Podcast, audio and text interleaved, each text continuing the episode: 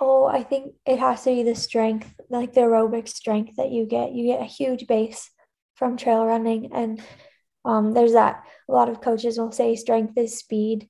Um, and I think that really comes through with trail stuff translating to road stuff. Like if you are just that strong, you can run that fast. And I would say too, like I saw um, a well-known physical therapist here this week, and he was like, "Oh, you you like stay stacked really well, um, meaning like my shoulders and then core, and when I'm running, and my hips land under me, and then my foot lands under my hips." Um, he said that's not super typical of a lot of just flat road runners or track runners. Um, so I think the trail really forces you too to like say stay strong muscularly. So then when you're running on the road, your form actually might be better because you've been forced like when you're descending, you're really, at least for me, like you have to focus on keeping your core tight and not letting your top half flop around so that you don't fall on the trail. And I think that control, the muscle control, translates well. Like in a marathon at the end, you can hold your form together a lot better than someone who might not be quite as strong and have that control. So I think there's so many compliments that go both ways. And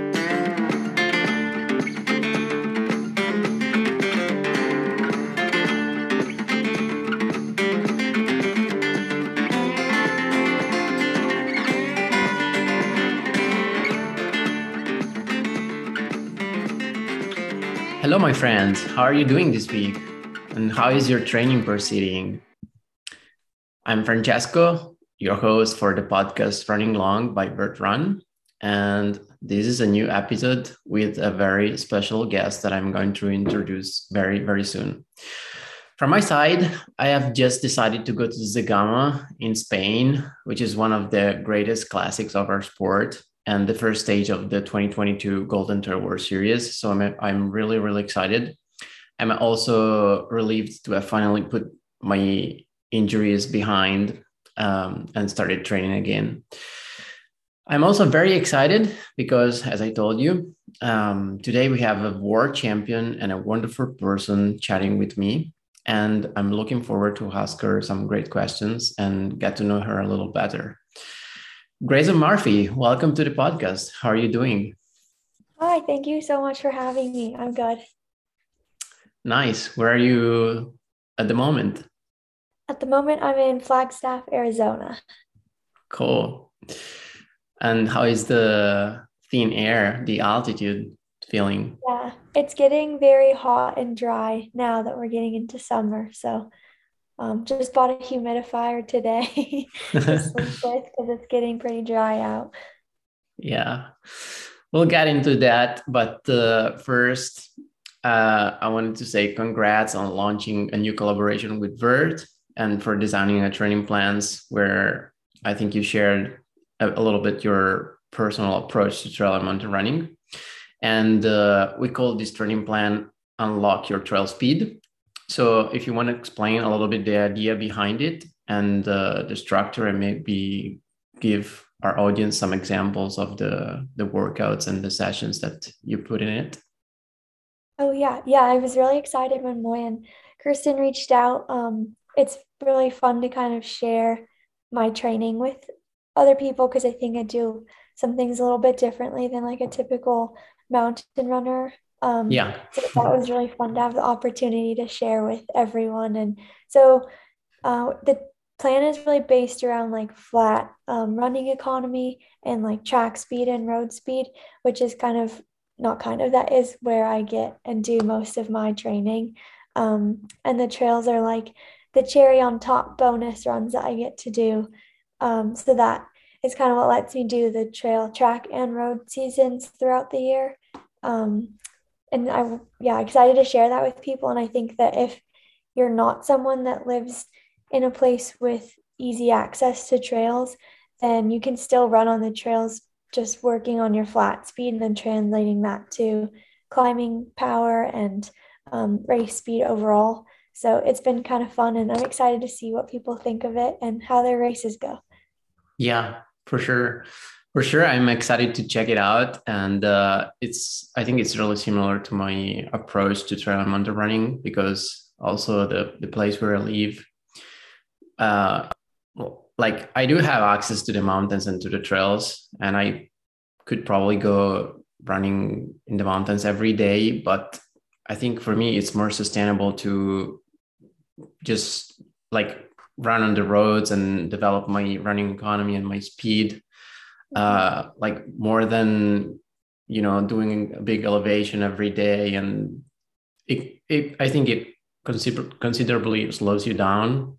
And um, especially for some mountain races that is not always the best choice. So i really like your approach. And uh, it kind of gives a hope to people who don't actually have access to the mountains because you can still train really, really well and have very good results uh, in trail mountain running, even if you know your your training is based on flat workouts and track and road stuff.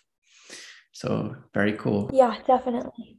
I think yeah, as long as it's on the probably mountain marathon distance and shorter, I think it um, translates really well. Once you start getting to ultra stuff, I think you need to would specify a little more, but for what we do in the mountain races, I think it's perfect.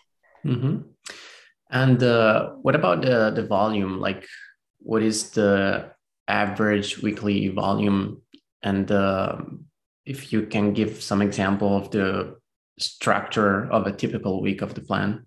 Yeah, so I think the volume was not, it's not that high. Um, the focus of the plan is definitely on speed and developing a running economy. So there's no, it's all kind of based around, um, I think I put a couple runs that were time based, but the rest are mileage or kilometer based, so distance based. And it's really just kind of getting the miles or kilometers in and not um, time on feet focused, which I think is a little different than a lot of like mountain based plans um, typically are kind of go out for like a two hour run. So um, I think that's a little different and it's relatively low. It's and then you have two workouts a week. So those are like interval sessions.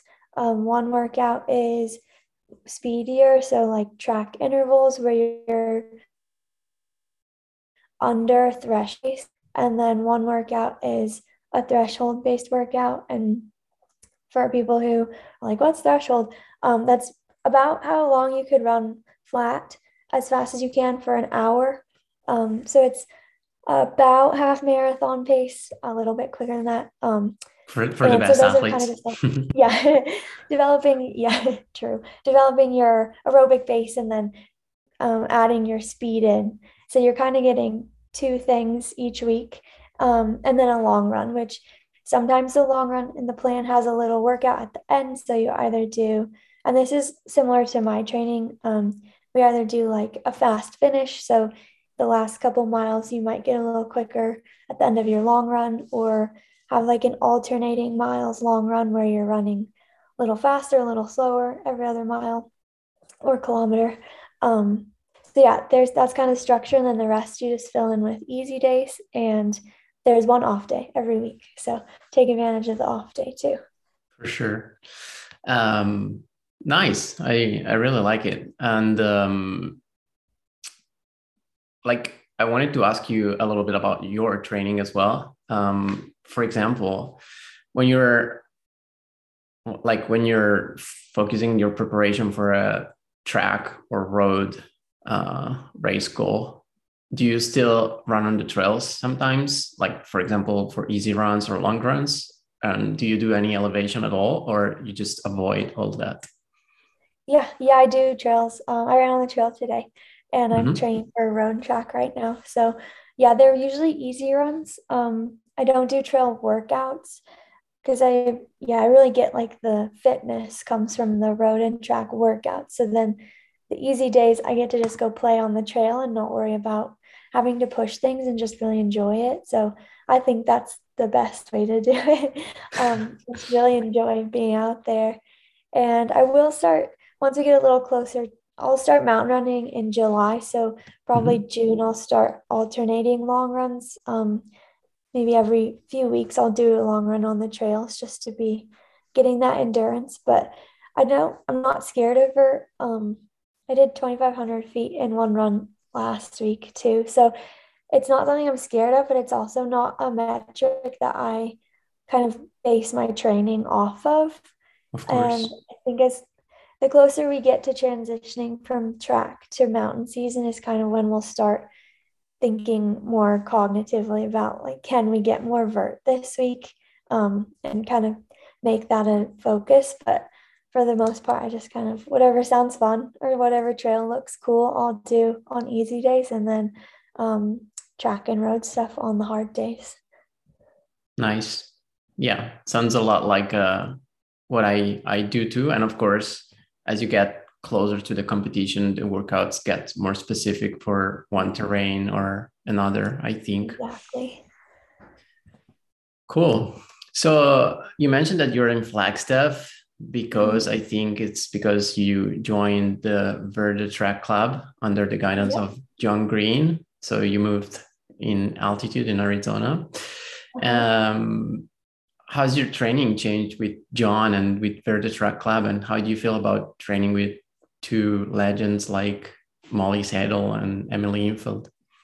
Oh, it's been a really great opportunity. I can't be more grateful um, that Jon is willing to coach me and that Molly and Emily were welcoming me with open arms. So it's been really exciting. Um, training wise, not a ton is different.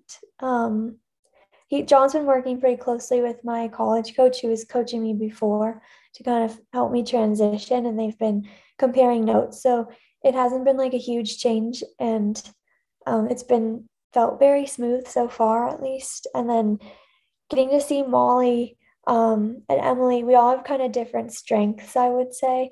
So it's kind of cool in workouts. Like I might be able to do them a little faster than Molly, but she just can crush volume. I've never yeah. seen anyone like it. And it's so crazy cool to watch. Um, just like how we all are different, but can get like the same thing done. So that's been really fun. And I'm excited to learn more from them. For sure. Do you think you can bring Molly Seidel onto the trails? Oh, yeah. She was with me today. She'll do it. We want to run rim to rim one wow. day. Yeah. Awesome. I'll make her do it. and uh, regarding the the coaching aspect, is is Jon going to be your coach also for the trail and mountain running goals? Yep. Yeah. Yeah. I'll have just one coach. Oh, that's really cool. Easier that way. Yeah, that's really cool. Uh, I think it like it shows the importance that uh, you know trails and mountains have gained also among the you know the, the, the track environment which yeah. i think like it used to be often overlooked um, but it, things are changing there's a lot more athletes that are transitioning from the roads from the track to the trails um, a good example i think is garrett heath which is an, an athlete that i i really respect and I follow um, so I think this is another cool thing to mention.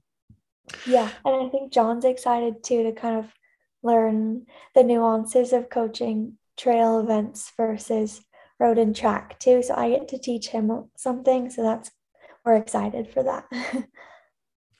How do you train on the technical terrain? Like it sounds like you don't do a lot of like technical trails, of course, because your training is mostly speed work and threshold workouts on the roads, tempo runs and stuff. How do you handle that? Like, do you like the technical? Do you like the descents, for example? Yeah, the descents are my favorite mm-hmm. part. I think that's why I didn't. The VK was fun that I did, but I felt like the whole fun part of trail running is the descent because you just get to fly, and the VK just takes the whole descent away. so you're just at the top dying, and then that's it. It's over. Um, you have like a, a natural talent for that because you know a lot of people are a little bit intimidated, myself included. Uh, and like it doesn't really come super natural to me to do a very fast descent on technical terrain. Yeah. It's fun, and uh, I want to get better, so I need to train for it. But uh, you know, it's not it's not easy. yeah, I think I guess I've been lucky that the places I've lived, um, Utah and Montana, and here, the trails are relatively technical, so it's not mm-hmm. hard um, on the easy days to just get on a pretty technical trail. And then I think steeple helped um, on the track. Oh yeah, because there's like an element of coordination to that that I think For is sure. similar to the descents. And then I really think soccer actually growing up, um, football for you, but I think that that like all the footwork that was involved in that that I did growing up translates really well to the agility stuff that you need to be successful descending. Um, so I think that helps. And then, yeah, I think it's just fun. And I try and like today, I'll run up with everyone and then I add on a little at the top and then try and catch them on the descent. So it's kind of a fun game and it forces me to push things a little quicker on the descent just to make sure I'm like um, picking lines right and can still like choose the right steps and be agile while I'm pushing. So it's a good mix, I think. Cool. Yeah, it sounds like you found a good compromise with all the adaptations that are needed to excel on yeah. the technicalities of the trails. Mm-hmm. And uh, probably your like your personal background and experiences really helped think so. And uh, what are you currently training for? Um, what are your plans for the 2022 season? You mentioned that your first goals on the trails will be in July. So first is uh, track, right? Yeah, I was gonna do track, um, but my plantar has been acting up, so I haven't been able to get in spikes. So now we're kind of pivoting to road so I can stay in flats. And so I'll do a couple road races here in the US um, in June and then switch over to mountain running in July. Mm-hmm. Any any specific race that you've already chosen for the road? Oh, for both, yeah. Oh, yeah. So for the road, I'll do the US 6K champs um, and then the New York Mini 10K, oh, which cool. I think is also the US 10K champs this year, and then the Boston 10K. Um, and then in July, uh, US Mountain Champs is right after, and then US VK Champs is right the week after that. So I'll have three in a row, which will be a lot. Um, and the pressure's a little off for the US mountain champs because I have the auto spot. So hopefully everything's fine, but it's kind of my if like the road stuff leaves me a little banged up, I have a couple weeks to get back into the trail stuff. Of course. So your ultimate goal for the 2022 season is going to be the World Championship in uh, Thailand. Yeah, I guess so. And I want to do more World Cup stuff too, I think. Mm-hmm. So um we'll see. I'm still trying to figure out the logistics. It's a little hard to get over there and um, planning like two months worth of races is kind of hard. yeah, for sure. And also, I think that the fact that this year the Mountain Running World Cup is pretty much all in Europe doesn't really help. At least until last year, like they had a couple of races in the United States. This yeah. year it's changed. So I think that was not a very fortunate choice for the sport to be more like international and inclusive. Um, but yeah, it would be really fun to see you in the Mountain Running World Cup because there, I think there are very, very nice races. And what was your experience last year, for example, in Italy? Did you enjoy oh, it? It was the best. Yeah. I missed you though. I didn't get to see you there, but yeah, it was. Uh, that's why I want to go back. I think Trofeo Nasego would be amazing to go back to. Um, Cambronc added a VK, so that would be an interesting new twist to that um, setup. And I think the US is planning to do the Challenge Stellina too. So oh, yeah. I would hope we try and get on that team. Um, and then maybe link up those three races for three weeks. Um, but yeah, that was kind of it's the Italians love mountain running, and that was such a cool thing to see because in the US, the sentiment is not quite the same. mm-hmm. um, I think a lot of people in the US think trail running is only ultra running. Yeah. And it's just not the case. So that was really cool to have people understand like what you're doing and think that it's cool. Yeah. Yeah, this is a question that I actually wanted to ask, so I take the chance right now because, uh, like in America, it seems quite difficult to get people excited for races that are not Western States or Hardrock or other ultra distances. But there is a whole world uh, in what we call mountain running or the sub ultra distances, mm-hmm. and uh, of course, you don't have to run ultra races to call yourself a trail runner. And why do you think it's like that? And like how do you see this issue?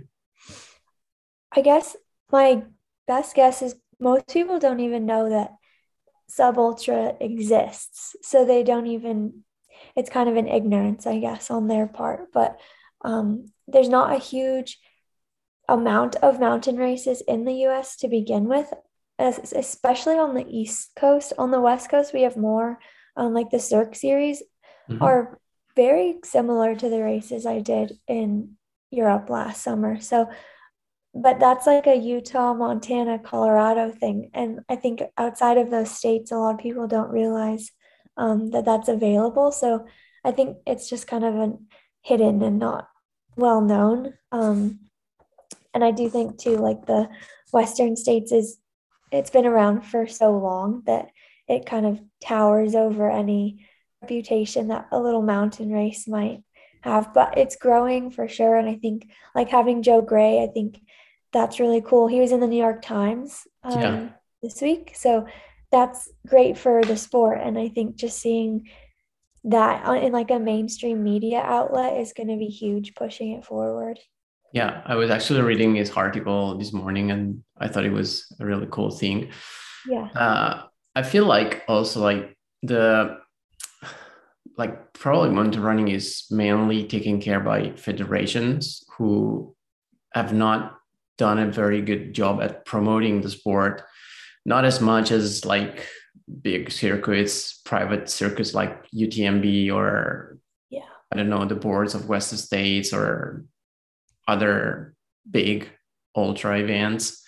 Mm-hmm. so i think it's a matter of the narrative that is behind the sport as well. And I think a lot of times it's, it's up to us as athletes to like encourage people to try mountain running to let, like let people know that there is something cool in this in this yeah. sport in this segment of trail running that uh, that is actually called mountain running. So I would like to run 100 miles. yeah.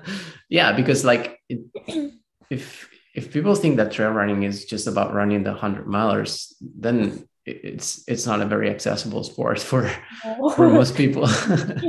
so I think we need to change this kind of narrative and uh, part of it is up to us, part of it is up to the media, I think. Mm-hmm. Cool. Um, talk a little bit about the Cirque series, which I think is a really cool project. Um, I I was like I noticed last year that there was a really good competition, good races, and great support for the athletes. And there is actually a stage in Europe this year. It's in Switzerland, and I think it's in August, if I'm not wrong. So um, for like maybe for people who don't know, talk a little bit about the Cirque series. Okay, yeah, Cirque series um started by Julian Carr. He's a like a free ride snowboarder, so adrenaline junkie himself, and uh, he just realized that there weren't um a ton of mountain races. I don't know if he called them that, but he realized like there weren't trail races that weren't ultras and basically the idea was like, oh, let's get to the cirque of the mountain and then run back down as fast as you can. So they're not meant to be um, slow. They're meant to be like get up and get down fast and technical. And so it started in Utah, which is fun because that's where I'm at. And um, Salt Lake, I think, has three usually at um, three of the ski resorts. and then um, they've branched out now to sometimes Wyoming, Colorado, Idaho. Um, so they're really cool. They're generally under 12K, I would say, mm-hmm. and have a good amount of vert. And they're very technical for the most part. Um, and it's pretty much straight up and straight down and just kind of as fast as you can. And they usually take about, well, for me, they take about an hour ish, just over an hour. Um, Joe runs them maybe a little under an hour. So they're really fun. And in the US, I feel like they're growing now to have some good competition. Like Joe and I are, are at several throughout the year. They're great training runs for what I saw in Europe. Um, I don't think there haven't been any other mountain races in the US that I've been able to get like that technical with. I think mm-hmm. Broken Arrow might be one that I haven't done, but that might kind of come close to that level of being technical. Um, and yeah, they have a they've been around for a while, so now they have one in Europe, which is exciting to see, and um, it'd be fun to try and do that yeah. one at the end of my Europe trip too. But the vibe too is really fun. Julian does a great job of making it kind of like a party at the end, and there's always beer and music and food and lots of people out there just celebrating, having a good time. So it's not like super serious, and um, they upped the prize money this year too. So mm-hmm. that was really cool to see. So now for the pros, the win is $2,000, um, which is great. And that is really close or more than what a lot of the World Cup races are actually. So I think it's moving us in the right direction of setting a good precedent of attracting um, pro athletes to come run these races because uh, gear doesn't pay rent. So it's cool, but I think a lot of uh, pro athletes, we need to get paid so that we can pay our bills. And uh, it's cool that they're supporting us like that yeah that's why i really like the project like it supports athletes but at the same time it's like there is room for everyone because like mm-hmm. they have the pro category and the, then they have the other categories that they're a little bit like more welcoming yeah so there is really a room for any type of athlete and i oh, think yeah. this is, this is the level. best way to yeah develop the the movement and the sport definitely yeah um, I wanted to ask you also about um, the experience in Patagonia when you became the running world champions, because I think that was a very meaningful race for me. It was a great memory for me as well because I probably had one of my best races there with uh, with Jim in the long distance championship. But um, like uh, looking back after almost three years, how like, no. how do you remember that? oh, it's yeah, I'm excited to get back. I've been looking forward to it for so long. Um, it keeps getting postponed. So fingers crossed that this year actually happens finally. Um, but that's one of my best memories too. And I think because it was so unexpected for me, um, that it's been kind of something I like used to keep myself motivated too. Like you can do things you don't even expect you can do. Um, and don't ever quit on yourself because you never know what will happen. So, so 2019 was the first year you tried mountain running. Yeah. Actually, did... at a Cirque Series race was my first mountain race ever, first trail race ever. Oh, cool! And yeah. what did what prompted you to make this like try trail running?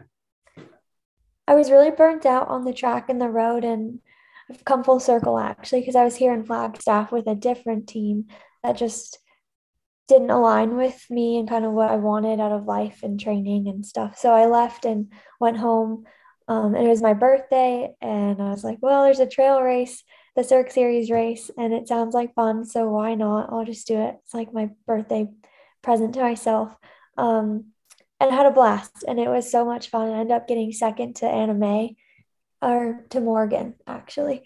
Um, and then people were like, she's an Olympian in Nordic skiing, but also a very well-known mountain runner. And they're like, you should try more of this. So it's like, okay, this is so much fun. Why not? And just kind of like snowballed from there and ended up in the races and did US champs and won that one and was like, this is fun. So I'll keep doing it. cool. You make it you make it sound so so easy but uh you know there is a whole set of skills that you need to have in order to be successful in trail and mountain running as well as track and field of course. Yeah. What are the challenges that you find uh, on the track as opposed to the trails for example? Oh on the track i think for me and i definitely don't think everyone has this problem but i have a lot harder time pushing myself on the track than on the trails.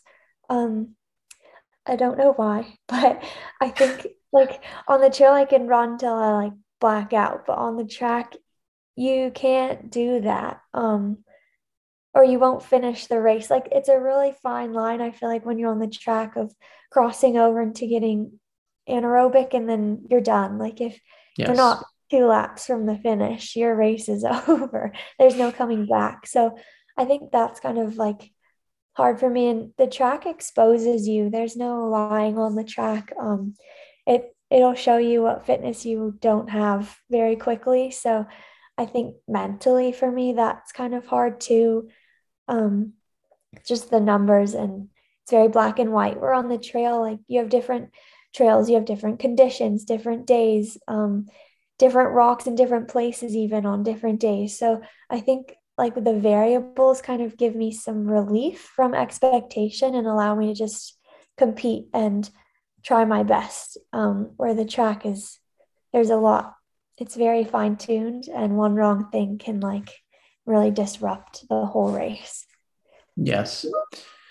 Uh, yeah. Like on one side, it's something that I really like the fact that on the track you have to be like so precise, and there is such a fine line between a good performance and a bad performance in, some ways.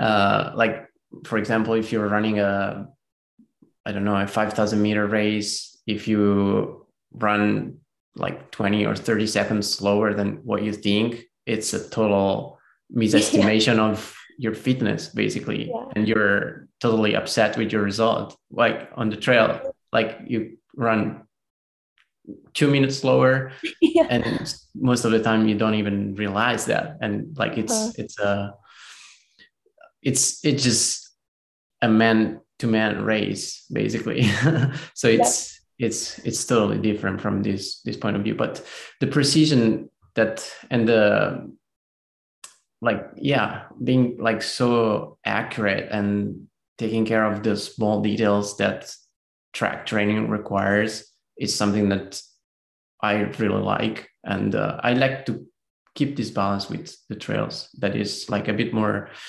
freedom and a bit more crea- creative in some ways. Oh, so, yeah. yeah, like in part of the year, I like to do that. And maybe like towards the winter or spring, I like to move to the roads and to the track more. Yeah. Yeah, it's definitely, I think there's like advantages to each and fun mm-hmm. parts about each. Um, but then, yeah, I'm not a person that I like the creativeness, like you said, and like the free flow of trails. And so that's why I can't do track all year round because I get kind of burnt out if mm-hmm. I do it too long because it is just like stressful for me thinking about all, all those variables, trying to get them so precise and dialed. Sometimes you just want to go run. yeah and that that is probably the reason that you like started having a career on the trails uh, and not just on the track because that i think that that makes you a very peculiar case like there is not very many athletes like you that are able to excel both on the roads the track and on the trails and is something that is really cool um, talking about the, the technical aspect, what are the benefits of having a really strong background on the roads and uh, on the track? And like, how do you transfer those qualities on the trails?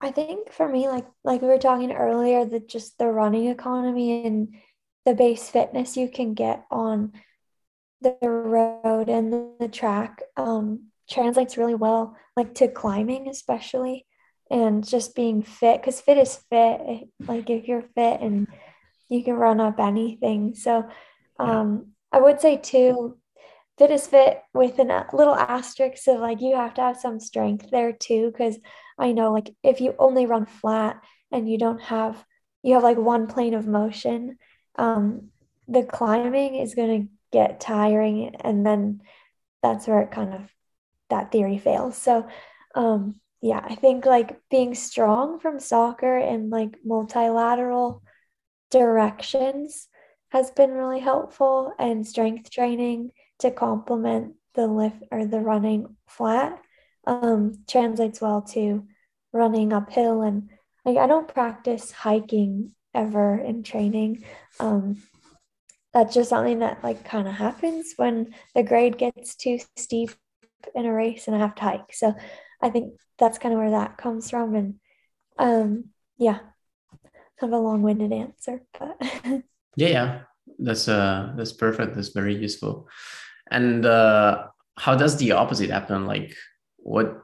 How do you think your trail training benefits the road and track running. Like I think we've seen really good examples uh, this spring how how this is completely true. Yeah. Um, for example, with the performance of Nienke Brinkman running two hour twenty two at the Rotterdam Marathon, and uh, another friend of mine, Xavier Chevrier, who is a really strong mountain runner from Italy, he ran a sub sixty two half marathon. So like pretty impressive performances on on the roads, and like these athletes of course they train specifically for those events but in the rest of the year they're trail runners basically. Yeah. so there must be something that helps them uh, be so successful on the roads for example. Oh i think it has to be the strength like the aerobic strength that you get. You get a huge base from trail running and um, there's that a lot of coaches will say strength is speed um, and I think that really comes through with trail stuff translating to road stuff. Like if you are just that strong, you can run that fast. And I would say too, like I saw um, a well-known physical therapist here this week, and he was like, "Oh, you you like stay stacked really well, um, meaning like my shoulders and then core, and when I'm running, and my hips land under me, and then my foot lands under my hips." Um, he said that's not super typical of a lot of just flat road runners or track runners. Um, so I think the trail really forces you too to like say stay strong muscularly.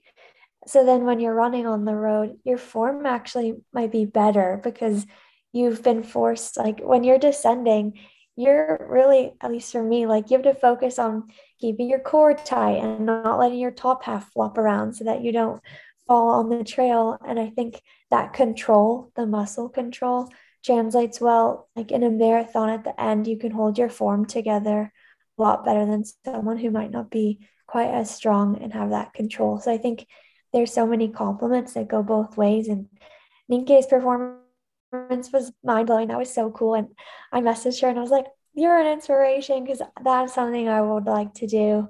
Um, yeah. is run a mar- road marathon and it's just cool to see someone else doing like what I want to do too because I haven't really had that um like someone to look up to or their performances were both equally great on the road and the trail there's just not that many people out there so that was really cool totally yeah i'm gonna meet uh Nienke in uh, in Zegama i actually recorded a podcast with her a couple of weeks ago where she cool. say like she yeah, she described in detail her preparation, and uh, we talked a lot about her marathon. It was it was really cool, and now she's uh, yeah, now she's transitioning on to the trails because she's still planning to do the trail running season uh, of the Golden Trail Series. So she's be she's going to be in Zegama, and then she will run the European Championship in in the marathon in uh, in August.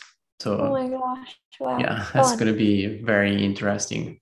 Will you be at the Golden Trail Series here in Flagstaff?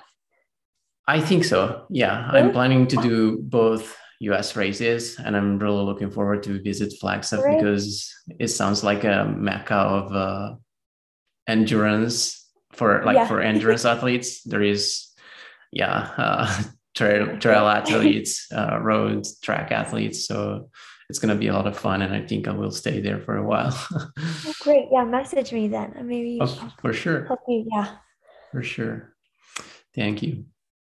And uh, regarding what you said, I found that I find that um, what is really helpful about uh, someone who is used to running on the trails and like in the mountains and wants to race like wants to have goals on the road and on the track is like the ability to face adversity like to adapt to changing conditions and to tough conditions basically both in training and during the race. Because like if you're all if you're only training with very controlled conditions and the environment uh, then when one when one variable is not in the right place you're going to be you know you're going to be lost. And uh, i think that is much easier to handle when you're used to all the variability that you find on the trails. Uh, that yeah, for example for example like when it's like when it's really steep uh, that you need to walk uh, someone may be you know uh, not under control or like uncomfortable walking because oh walking on a, in a race that's not it's not good. But then you're forced to walk and you just do it. And yeah. you know you find a way you find a compromise you find a way to move forward. And i think mentally it translates really well to the way uh, an experienced and strong athlete approaches his training regardless it's on the trails and on the roads so that's a great point yeah being resilient i guess yeah. is what the trail teaches yeah probably mm-hmm. that's the right word but it's something that i find in athletes that uh, have this ability to compete and be successful on different terrains basically yeah yeah like i i guess my mind went to like physical things but the mental aspect is a huge crossover and mm-hmm. i think that's why i think i like trail running more because it it's more than just um, did you hit the splits? It's like you just gotta put one foot in front of the other and find a way. And whether you're walking or running or falling down the mountain you're gonna get there. Um, and i like that i think. It's more problem solving and just mm-hmm. a lot more like mentally involved too than running the same split every lap trying to hit a pace.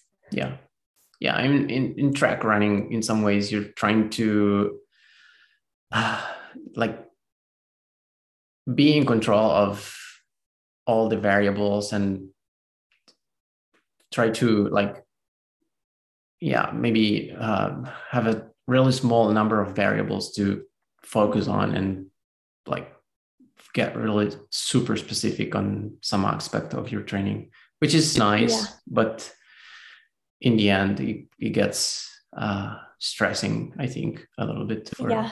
for the mind it's good in small doses mm-hmm. cool uh, regarding the the mental aspect of training and racing uh, i was reading a post that you shared that may is the month of uh, mental health and uh, i think you've partnered with uh, like you seem to be someone who uh, like cares about this this aspect a lot. And uh, i've also find myself struggling with my mental health in these periods where when i've been injured and i've been away from running for a very long time. And just it, it's not just been because of my injury but it's like pretty much everything related to that and different aspects of my life. So i wanted to ask you um, like have you ever been in in a have you ever struggled uh, with your mental health? And if so how do you take care of it basically? Oh yeah i definitely have struggled. I think anyone who says they haven't struggled is lying to you and don't trust them. Um, but yeah i think that's like part of life and nobody's perfect. Um, for me i've had like anxiety since i was really little and it's come in different forms and my mom will tell you I was like an anxious little kid too. So I think that's just been something that's been like something I've always been working on and always kind of dealing with and managing or coping with because I don't know that that's ever something I'm going to completely solve or fix. I think that's just going to be part of who Grayson is and what makes me me. And um, sometimes it can be helpful because it I have like a high functioning anxiety where I'll like get everything done and do everything all at once. Um, but to the point where then it becomes detrimental because I like don't take care of myself on other aspects. So I think kind of just learning that and then learning to talk about it with people and learning that everyone has their thing and that's just part of them and we all deal with something is really important and i don't know that it seems like it's becoming more mainstream now that we can talk about this and like when naomi osaka um, pulled out of her tennis stuff i think that was cool and i felt sorry that she got so much backlash for that because I can guarantee you, like every athlete has felt similar um, at some point during their career. And it was really brave of her to do that. So I think the more we can just all kind of stand up and say we're doing things um, and then taking care of it, I like to like names, I call it my mental health toolbox because I also don't think there's one thing that's going to fix it every time. Um, like sometimes I might need medication, and sometimes I might need to talk to a therapist. Sometimes I might need both. Sometimes I might just need like to go watch a movie and eat some ice cream. So I think there's like a lot of different ways you can care for your mental health. So I think too, like talking about that and saying like that we have these tools that we use and that like we normalize medication and we normalize therapy and normalize all these things then it lets other people who maybe say, I don't struggle with mental health, mm-hmm. realize mm-hmm. like it's okay if you do. And there's like so many ways to take care of you and help you feel better. That's just been my approach and why like I want to be outspoken about it on social media. Um, I have a captive audience, so I think it's kind of I feel like it's my responsibility to talk about it and be the one that says, yeah, sometimes I take medication, sometimes I see a therapist, and I can still go win races and be successful as a human. And it doesn't make me lesser than. Um, and sometimes you need to remind yourself of that too when you're not feeling good. So mm-hmm. it's kind of goes both ways. It's a mutual symbiotic um, relationship, I guess, of like sharing and then feeling like people can relate. yeah thank thank you for sharing this i i really appreciated your your words and found myself like i could really relate to to what you said. I think mental health has been a taboo for for a very long time uh, especially among among the athletes. Uh, it seems like as professional athletes we're kind of supposed to have a certain range of issues or problems that we can deal with and other mm-hmm. problems that we cannot. But in fact we're we're not different from any other people. We're we're people. So like it's normal that we have health issues mental issues and it takes courage to deal with them and i think it's also a chance to get you know yourself better in some aspects of your personality so yeah it takes courage and it's it's not easy but once you do it, I think you feel grateful to yourself. At least I was. And um, I was very inspired by the story of uh, some athletes, of uh, like people who chose to share their own experience, as you did, for example.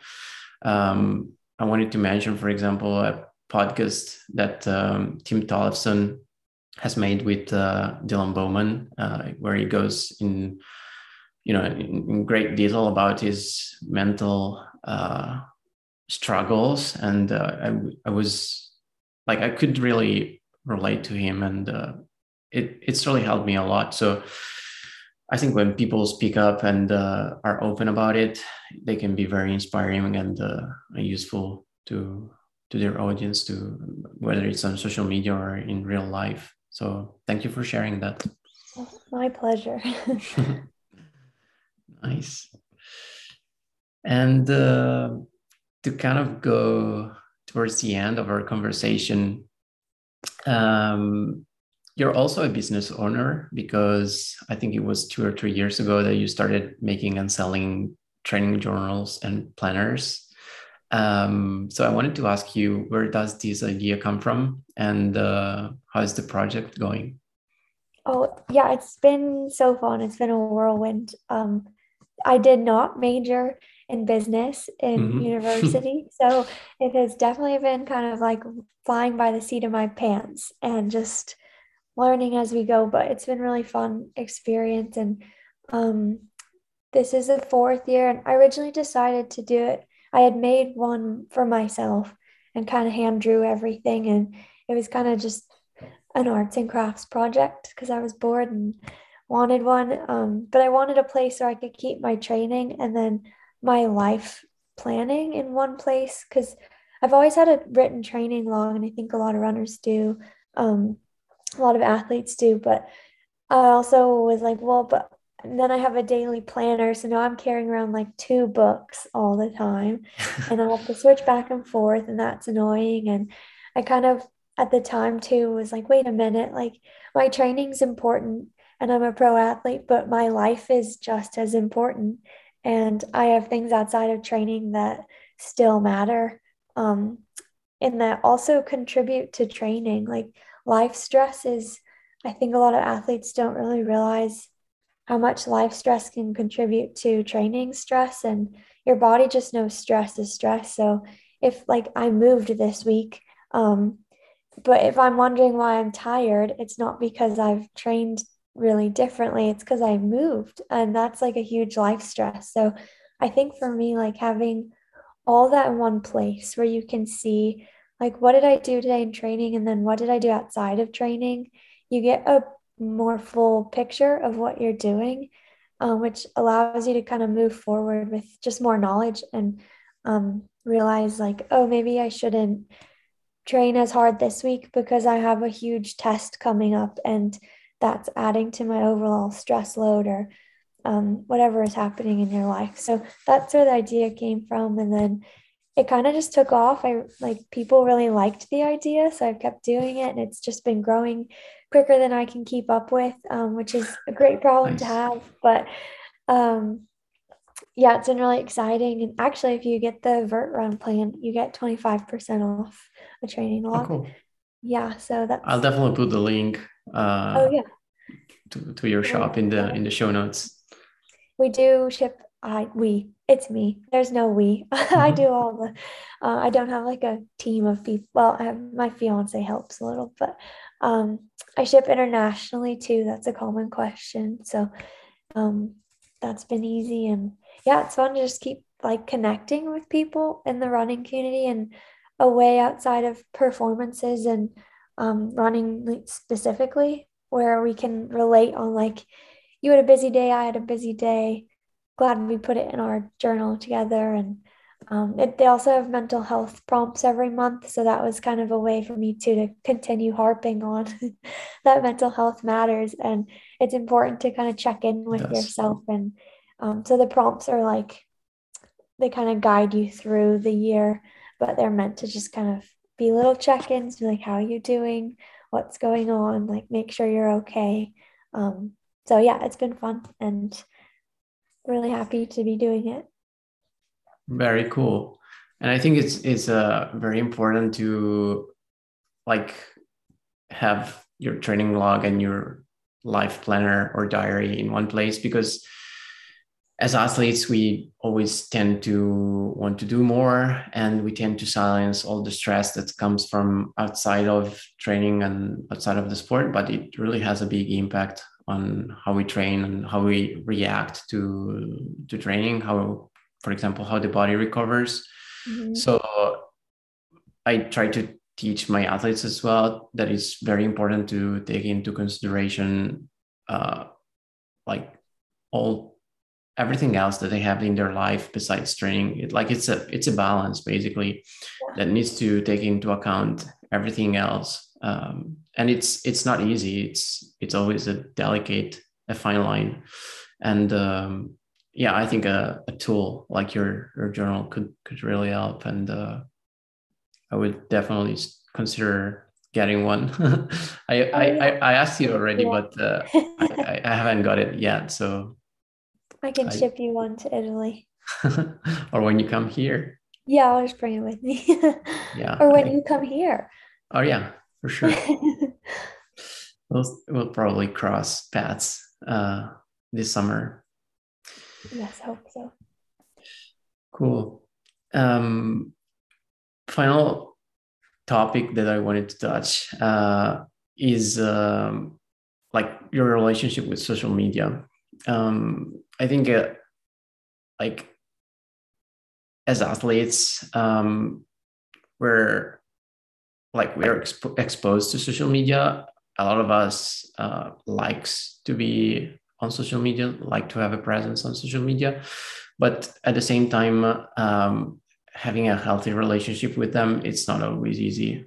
Um, I think that personally, I see them as a tool, basically to keep in touch with people, to stay updated about things that happen, to also like have access to information that I wouldn't otherwise be able to read or or get.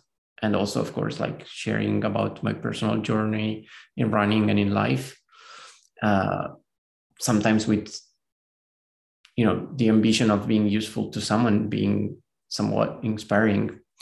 And um, i think i really like your profile and the way you express your opinion also on sensitive topics sometimes and you stand for important issues. And uh, i just like the the way you share in general. How do you feel about about it? Like how do you feel about your presence on social media? Yeah i think it's a balance like you said and um as a professional athlete i think that's part of the game like i know there's some people that might have more old school opinions or perspectives and think like mm-hmm. well you just should be running and that's it and I we're just so past that as a society um, that I think we have to look at it as a tool, and you just gotta play that game. But I think too, you can have boundaries for yourself. So, like, I'll speak up about important things. Like um, in the U.S., we're dealing with abortion rights right now, mm-hmm. and um, uh, LGBTQ plus stuff, and things that are important to me, mental health stuff. I feel like I I don't like harp on about it, but I think it's important to like make it known where I stand on it too. Um, but then not kind of be pushing that on to other people necessarily. Um, that's kind of where I try and balance myself because personally I don't like feeling like I'm pushing my views on other people. Um, I can let you know where I stand and you can let me know where you stand, and that's fine if we aren't in the same place. Um, but yeah, I think that's kind of how I view it. And I have boundaries for myself too. Like I don't share everything about my life on social media. There are things that, like my sister got married, and I chose not to share that because that was like a really special moment for me and her and our family. And I don't want to invite 80,000 people also into that moment. I want that to be intimate and special, like something that just we have. Um, so yeah, I feel like when you're on social media, like you can share stuff, but you can have boundaries about what you share too, and don't feel like you have to share everything about your day. Um, you can pick and choose, and that's okay. And at least that's how I view it. Um, because we're human at the end of the day, and maybe some people like that, but other people need some privacy too. Mm-hmm. Um, so yeah, I think balancing that. And then it's fun to work with brands too. It's a fun way to be a brand ambassador. And for better or worse, that's kind of where um, pro sports is right now, or pro running, at least with sponsorship yeah. and stuff. So I think leaning into it, um, if you want to get paid, is a good way to go. But yeah, overall, it's a good tool. And I get inspired by tons of people on social media every day. Mm-hmm. And um, with the mental health stuff too. If I help one person get help um, for their mental health or feel like it's okay to go on medication if they need it or go talk to a therapist, I feel like that's worth it at the end of the day for me to be sharing stuff. So um, it's a tool that can be used for good if you're really thoughtful about it. Yes, and I, I definitely think you are um, because I, I really like the, your your presence on social media, the way you share, you talk about uh, also sensitive topics that uh, kind of increase people awareness of, about mm-hmm. different issues, and uh, yeah, I think uh, like in our world, it's it's pretty much impossible to ignore that and just like you know focus on being an athlete and uh, just not be on social media because after all they're they're also a marketing tool and we all know that opportunities and sponsorships are given or taken away based, in, based on metrics and numbers that an athlete is able to generate on social media. And that's that can be a good thing or a bad thing. I'm not here to discuss that. But they're a tool uh, as you as you said. So yeah of course um, we're like our own brand ambassadors on social media sometimes. And uh, it's part of the profession of being an athlete in 2022 i think yeah i agree thank you um, i think uh, that was everything I wanted to talk about. Uh, I really appreciate you taking the time for this interview. And Thank you so uh, much for staying up late for me. no problem. It was fun. And yeah, uh, like I, I will let you know uh, what people think about your training plan. I think we're gonna have some great feedback about it. I, I already know that there is a lot of people who have signed up, so great. it's pretty exciting. And as people complete your training plan uh, we'll be able to give you some feedback. Yeah. And uh, fast everyone runs. Yeah. And yeah all the best with your road running and then i'll see you in the mountains probably. Okay sounds good thank you grayson. Have a great thank day. you. you too. Bye guys and thank you for listening today